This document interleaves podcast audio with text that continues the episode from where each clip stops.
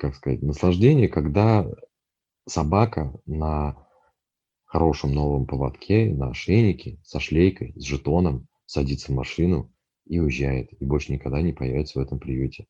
Вот это главное. То есть мы все делаем именно для этого.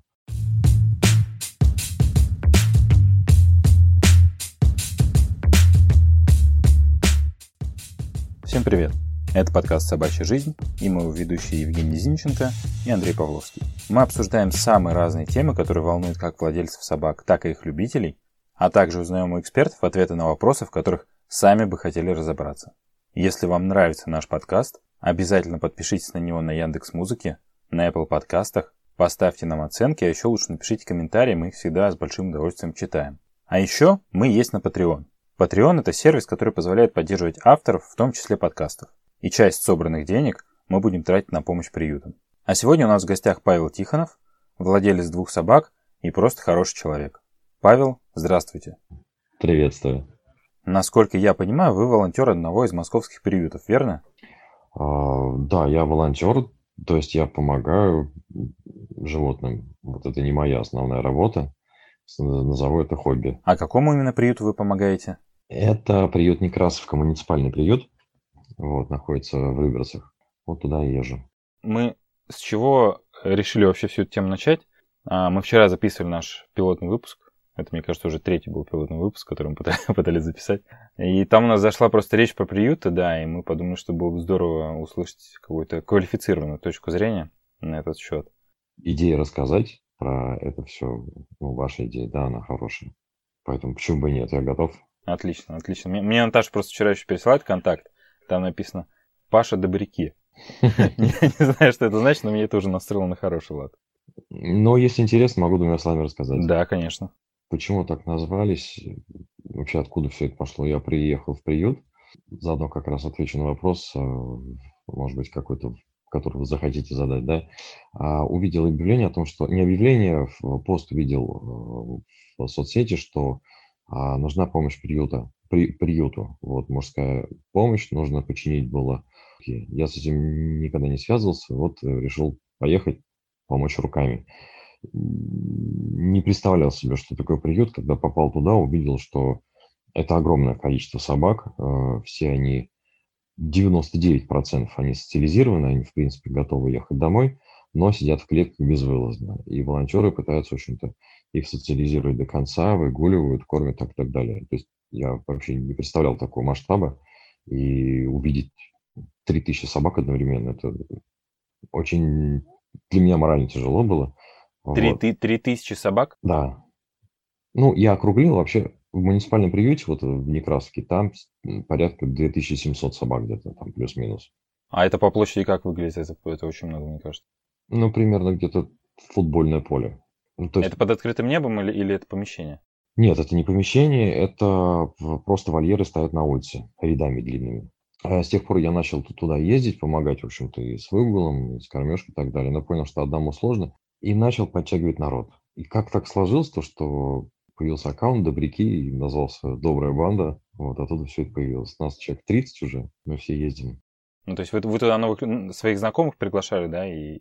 Нет, не знакомых. Ну, я начал посты вывешивать, да, приглашать людей, объяснять э, какие-то внутренние правила, там, как взаимодействовать с собаками, и людям стало проще.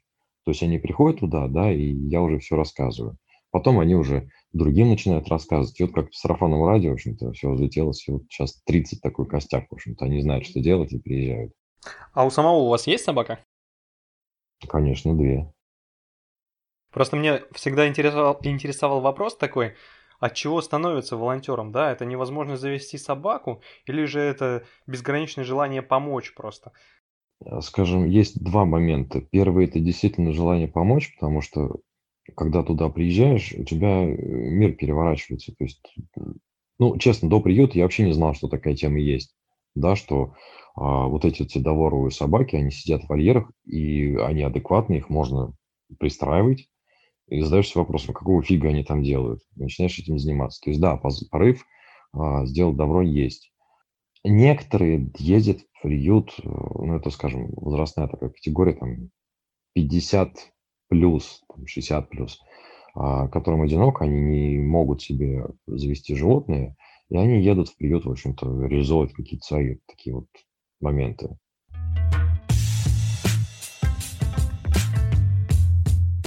А вообще вот э, сложно ли отдавать собаку, вот, за которой ты ухаживаешь, да, вообще в чужие руки тому человеку, который при, приезжает забирать ее? Сложно, но, во-первых, нужно себе давать отчет в том, что а, волонтерская деятельность заключается в том, что, ну, в целом, да, то есть я не беру разрозненно что-то там убраться, покормить и так далее. А если брать э, финальную точку, да, чем, собственно, волонтеры ну, животных занимаются, они социализируют и пристраивают собак. Это главная тема.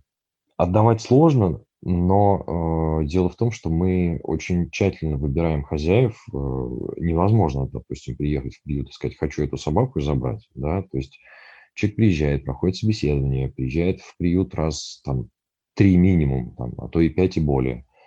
И за это время мы с человеком становимся ну, друзьями. В принципе, куда мы пристроили, мы постоянно общаемся, делимся там, фотографиями, передаем домашний привет и так далее. Вот. Да у меня у самого две собаки как раз из этого же приюта.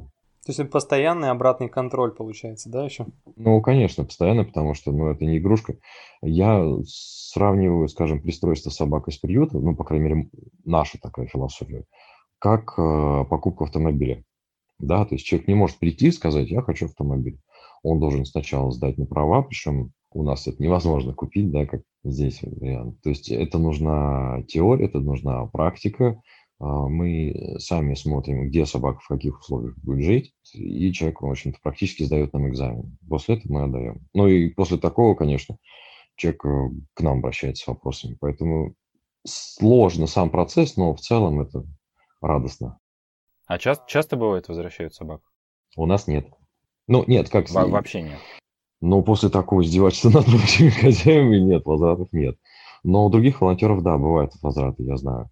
Тут же в чем фишка? В том, что если собак быстро отдаешь, то это получается некий импульс, да, то есть собаку жалко, ее хотят забрать, ее забирают. А потом собака появляется дома, э, начинаются, что естественно, первые проблемы там с туалетом, потом начинаются проблемы там с э, сгрызанием чего-то, да, и человек не готов. Он, соответственно, возвращает. Но процент возвратов, он небольшой. Ну, мы, кстати говоря, тоже вот с Женей обсуждали тот момент о том, что какого возраста собаку чаще, чаще всего забирают из приюта, да? То есть как раз тот момент, что если брать щенка, то ты как раз попадаешь на те проблемы, то есть это социализация, то есть это привыкание к улице, это какие-то домашние дела э, в части там ремонта, да, повреждений и прочее. А если же ты берешь уже собаку возрастную, то уже маловероятно, что эти все проблемы тебя застанут. И, и вот хотелось бы как раз узнать, а какой возраст такой, там, скажем, средний возраст или кого чаще берут из приюта? То есть это все-таки щенка или это все-таки собаку в возрасте? Вообще не только в приюте, а повсеместно. Пытаются взять, конечно, щенков. Ну, то есть это распространенно. Берут щенков, потому что они маленькие, они мимишные. А есть стереотип, что щенка берут, что ну, вот с малых лет можно а, его приучить под себя. Но это реальный стереотип, потому что взрослую собаку проще переучить быть домашней, нежели щенка. Ну, смотрите, во-первых, давайте сразу. Собака, которая была в приюте, да, взрослая, у нее все равно остается э, задатки, в общем-то, и она перестанет быстрее ходить в туалет, потому что есть инстинкт логова. То есть как только она поймет, что это ее дом, а это произойдет достаточно быстро, она перестанет тут же ходить. С щенком он дурит, он это будет продолжать делать какое-то время. Первый момент. Второй момент. Если вы берете щенка и у него чешутся зубы, вы ничего не сделаете, он будет продолжаться долго чесаться, он будет грызть все подряд. Проводку, там, карниз и так далее. Взрослая собака этим заняться не будет. А щенков, щенок становится подростком, и у него начинаются вот эти вот бить гормоны, он будет стараться кусаться и так далее. То есть нужно переучать, переучать в общем, долго. А у взрослой собаки это произойдет в течение недели-двух максимум. Поэтому... А, а, и еще один момент. Вы, когда берете щенка, особенно из приюта, вы понятия не имеете, какая собака будет. Ну, это не. По характеру? Да вообще. Это может вырасти лось, у него может быть там длинные лапы или маленькие, то есть непонятно, да, что из этого вырастет. Вы берете, когда смотрите взрослую собаку, да, приходите, общаетесь, вы уже видите, да, финальный вариант. Тут единственное, что должна быть честность со стороны волонтера, который расскажет о собаке все.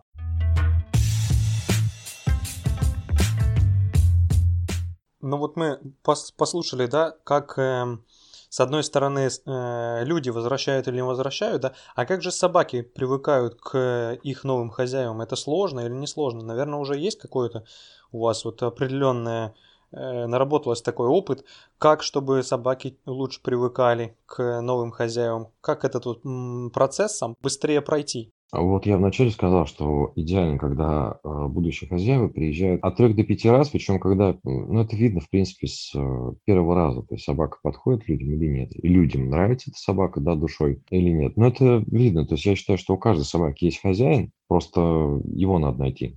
И когда вот происходит вот эта искра, это видно, что собака, у нее вот этот хозяин будет. И вот когда он раза три-пять приезжает в приют, гуляет с этой собакой, он конкретно приехал к ней, начинает общаться, становится проще. Я больше скажу, что уже научно доказано, что вот, как объяснить, вот мы, например, изучаем собаку всю жизнь. Собака нас считывает за 2-3 недели полностью. То есть она смотрит за нами 24 часа в сутки. Поэтому, когда собака попадает в дом, она сразу же определяет, кто главный, кто на втором месте, а, какие здесь правила, то есть ловит э, каждую интонацию, потому, поэтому она перестраивается очень быстро. Через э, две недели она понимает, кто ее хозяин полностью. Поэтому ничего сложного в этом нет. А у вас есть какой-то портрет среднего человека, кто обычно берет собак? Я почему спрашиваю? Мы вот недавно посмотрели, информацию нашли о том, что ну, вот проводился опрос среди людей, кто готов взять собаку из приюта. И среди людей в возрасте до 25 лет 90% ответили положительно. А дальше там с повышением возраста доля тех, кто хочет их взять, снижалась. Ну, наверное, связано там с детьми, с чем-то еще. Вот у вас как-то это находит отражение, такая статистика или нет? Нет, я не граничил бы это по возрасту. А, наверное, все-таки это больше а, вопрос к ответственности. Да? То есть до 25 лет – а, все равно какой-то вот ветер в голове и вот хочу. И причем такие люди приходят, они чаще приходят, но они чаще уходят. Где-то на второй раз эти люди понимают, что ну, я начинаю прессовать вопросами, да, что можно, что нельзя, там, а, как вы будете поступать в этой ситуации, а как вы будете в этой ситуации. И люди потом понимают, типа, нет, я не готов или не готова к этому. Поэтому нет какого-то яркого примера такого, что вот портрет, да, кто берет. Но в основном с кем получается договариваться серьезно, да, уже, это от 35 и выше. Это уже серьезный разговор, я понимаю, что они будут брать собаку.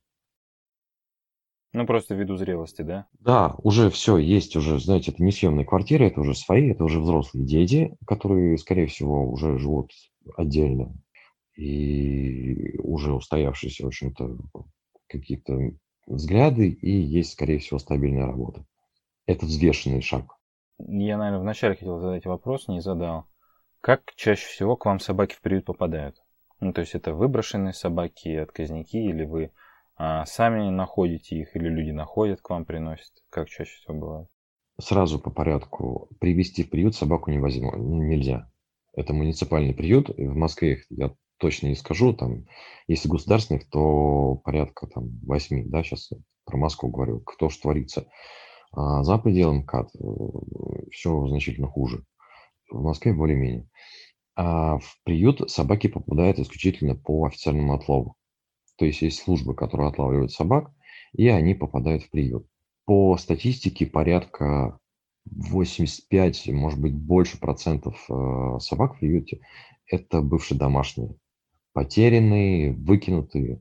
То есть они э, социализированные. Это не вот э, пугливые собаки. Они все очень контактные. А за ними потом приходят э, хозяева их? Нет. Тут вопрос э, к безответственному отношению к животным в плане того, что, например, э, я бы с удовольствием ввел какой-то закон, чтобы собака должна была быть или чипирована, или обязательное ношение жетона потому что ситуации разные бывают, да, и собаки срываются, убегают, э, там, сколько мы находили собак, а никак идентифицировать ее невозможно.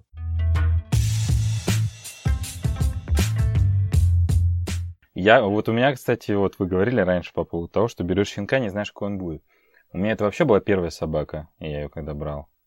И, и я в собаках не понимал ничего. Я не сказать, чтобы сейчас много соображаю, но тогда было еще хуже. И я помню, мне когда собаку отдавали, говорили, что собака будет небольшая по колено. Ну, я, собственно... Это была, наверное, одна из причин. Я, просто не очень хотел большую собаку, потому что я понимал, что квартира, ну, наверное, большой собаке, понятно, в ней не так удобно, как маленькой. Ну, короче, сейчас собака весит 40 килограмм. Ест много, радостная, но тем не менее. А вот еще вернемся к вашему времени провождению в приюте, да? Мгм. Вот э, сколько в среднем времени проводит волонтер в приюте, и как это происходит ежедневно, либо это там раз в неделю? Как, как часто это происходит? Слушай, я, если не возражаешь, дополню немножко вопрос, наверное.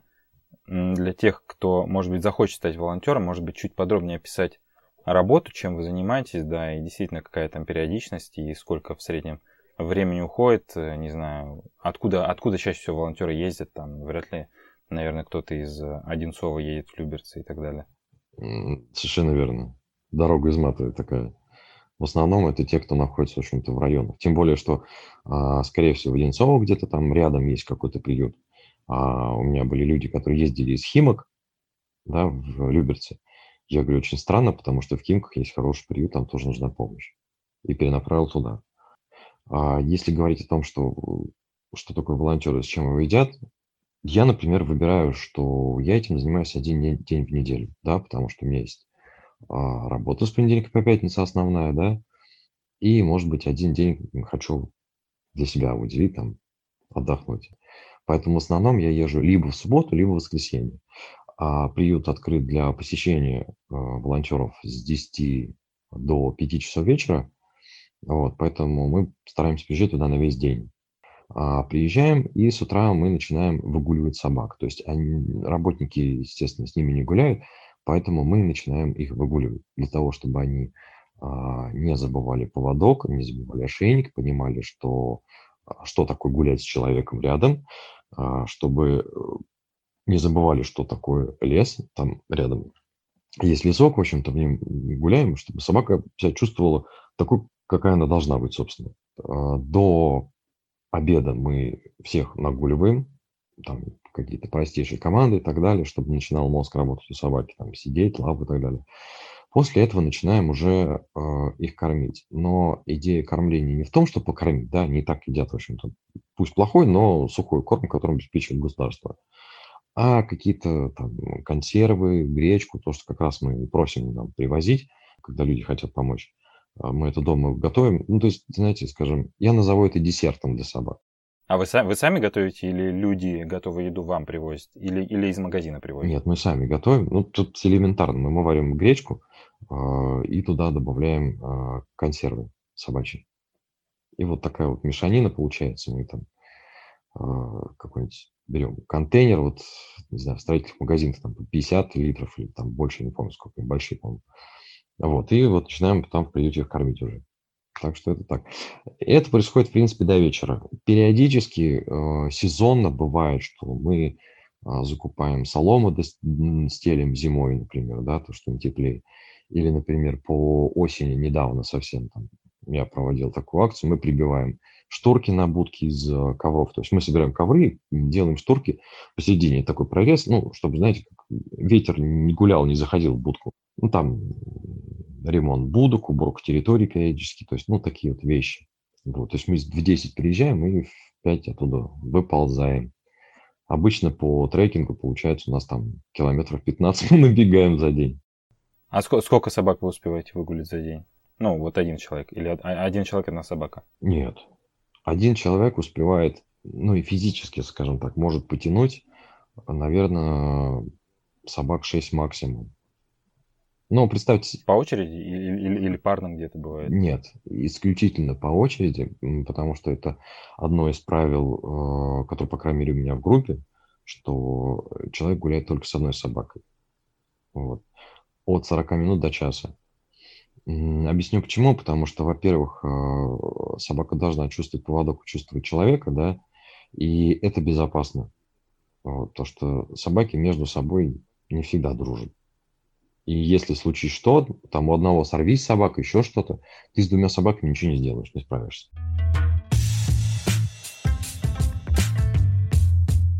А вот про кормежку вы сказали, да, начинается кормление, да, вот государственный корм какой-то выделяется сухой и плюс ваше кормление. Это получается, что э, собака ест один раз в день, да, в приюте или как? Нет, она не ест один раз в день. А, скажем так, тут есть вольер, там обычно живет там 2-3 собаки. То есть это такая большой вольер, там 2 на 2, половину площади занимает будка. И им просто один раз в день насыпают э, ведро корма сухого. И они, в общем-то, едят. Там нет такого, там, по норме. По необходимости. Да, да, там нет такого. То есть у них есть норма суточная, до две собаки. Им насыпают, а они этим питаются. Опять-таки повторюсь, что то, что мы даем, да, мы а, кладем там теплую кашу с консервами и раскладываем по рядам, это больше, опять-таки, элемент социализации, как десерт. То есть вот человек, он дает вкусность, человека нельзя бояться, все нормально, все к этому. А, а бывает такое, что, кстати, собака кусается, и вы там... И, или если собака первый раз приехала в приют, вы, например, с ней общаетесь в перчатках, ну, чтобы руку не укусила. Ну, тут через клетку видно, что как собака будет реагировать. А, просто агрессивно, не агрессивно, да? Да, и, конечно, есть моменты, скажем, безопасности, да, и я многим объясняю, как, как нужно общаться с собакой. То есть, если вы, если вы заходите в вольер а, к незнакомой собаке, не нужно ее сразу обнимать и тискать. Вы залазите в ее личное пространство, это не понравится. Во-вторых, а, никоим образом нельзя а, собаку пытаться погладить сверху по голове. Ну, то есть э, ладонь, знаете, ну, то есть наклонили, для собаки это угроза. Соответственно, тут все элементарно. Вы заходите в вольер, э, садитесь боком к собаке и не смотрите в глаза вы не вызываете никакую агрессию, и собака, в общем-то, должна с вами познакомиться. Когда она познакомилась, вы снизу протягиваете руку уже к, и смотрите на реакцию. Но опять-таки, да, возвращаясь к тому, что я сказал, что 90% собак это все бывшие домашние, крайне мало агрессивных собак. Крайне мало. Как она может злиться, если понимает, что вы тот человек, который раз в неделю приезжает и будет с ней гулять? За что она вас укусит? Да она молится на вас. Да, вот как раз касательно моль, молитесь, да, вы же приезжаете раз в неделю. Как вот реагирует собака? Там, э, она же уже привыкает, начинает привыкать спустя там месяц, там, или там неделю, месяц, там, как, сколько вот вы раз уже приезжали к ней. Как она на это реагирует, на каждый ваш приезд? Очень ярко. Очень ярко, да? Да. Прыгает, Пры... довольна. Да, очень. Они очень переживают. Они прям, это прям эмоционально очень. Ну, знаете, как, как вот ваша собака, когда вы домой приходите. Примерно так собаки в вольерах, э, но только их много, приветствуют, когда появляетесь вы. Получается, что раз в неделю вы занимаетесь таким хобби и просто наслаждаетесь тем, что у вас такая вот обратная связь. Вы дарите добро, и она вам дарит приятное, да? Понимаете, тут э, нет такого, что получаешь... Не, ну да, может быть, с одной стороны, это приятно, что ты погулял, собака какую-то радость, но точкой такого, э, как сказать, наслаждения, когда собака на хорошем новом поводке, на ошейнике, со шлейкой, с жетоном садится в машину и уезжает, и больше никогда не появится в этом приюте. Вот это главное. То есть мы все делаем именно для этого.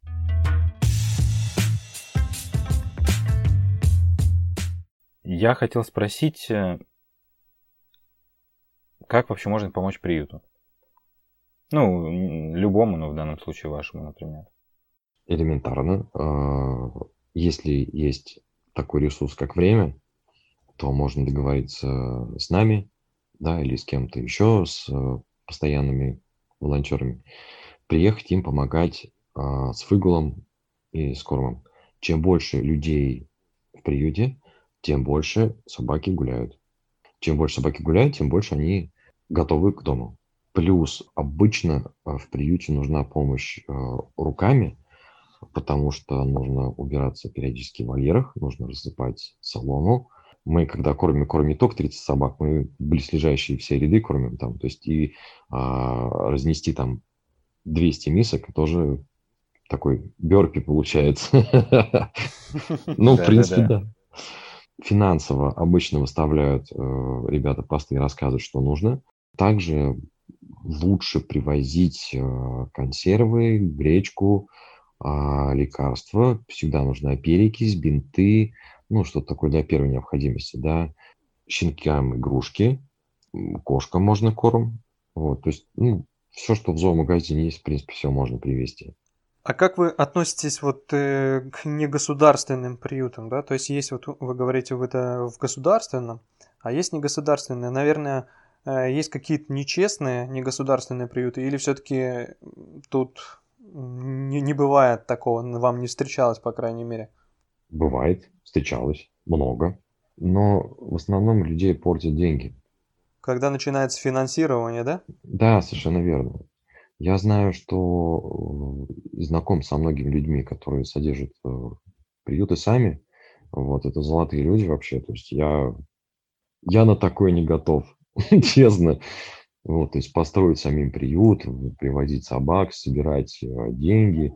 Это вообще просто ангелы какие-то. Но есть, да, люди, которые, скажем, ну, их вычислить тоже легко, и мы стараемся блокировать, но в Инстаграм это сложно делать. А, те, кто объявляет сборы просто по приютам, которых не существует. И их сотни. Просто мошенники, да? Да, абсолютно. То есть, ну, в день я нахожу таких, не знаю, постов 10 точно. Причем а, были такие, которые прикрывались именами, то есть пиццерии, что приют Некрасовка, а, вывешивают какие-то абсолютно жуткие фотографии там, да, с растерзанными телами собак, и вот нужна помощь. И честно, то есть за счет этого они, конечно, получают какую-то копейку. Но это всегда было везде. От аферистов никуда не избавиться. Просто нужно э, перед тем, как отправить деньги, изучить аккаунт, да, связаться с знакомыми волонтерами, показать, в общем-то, вам люди сразу расскажут, что это аферисты.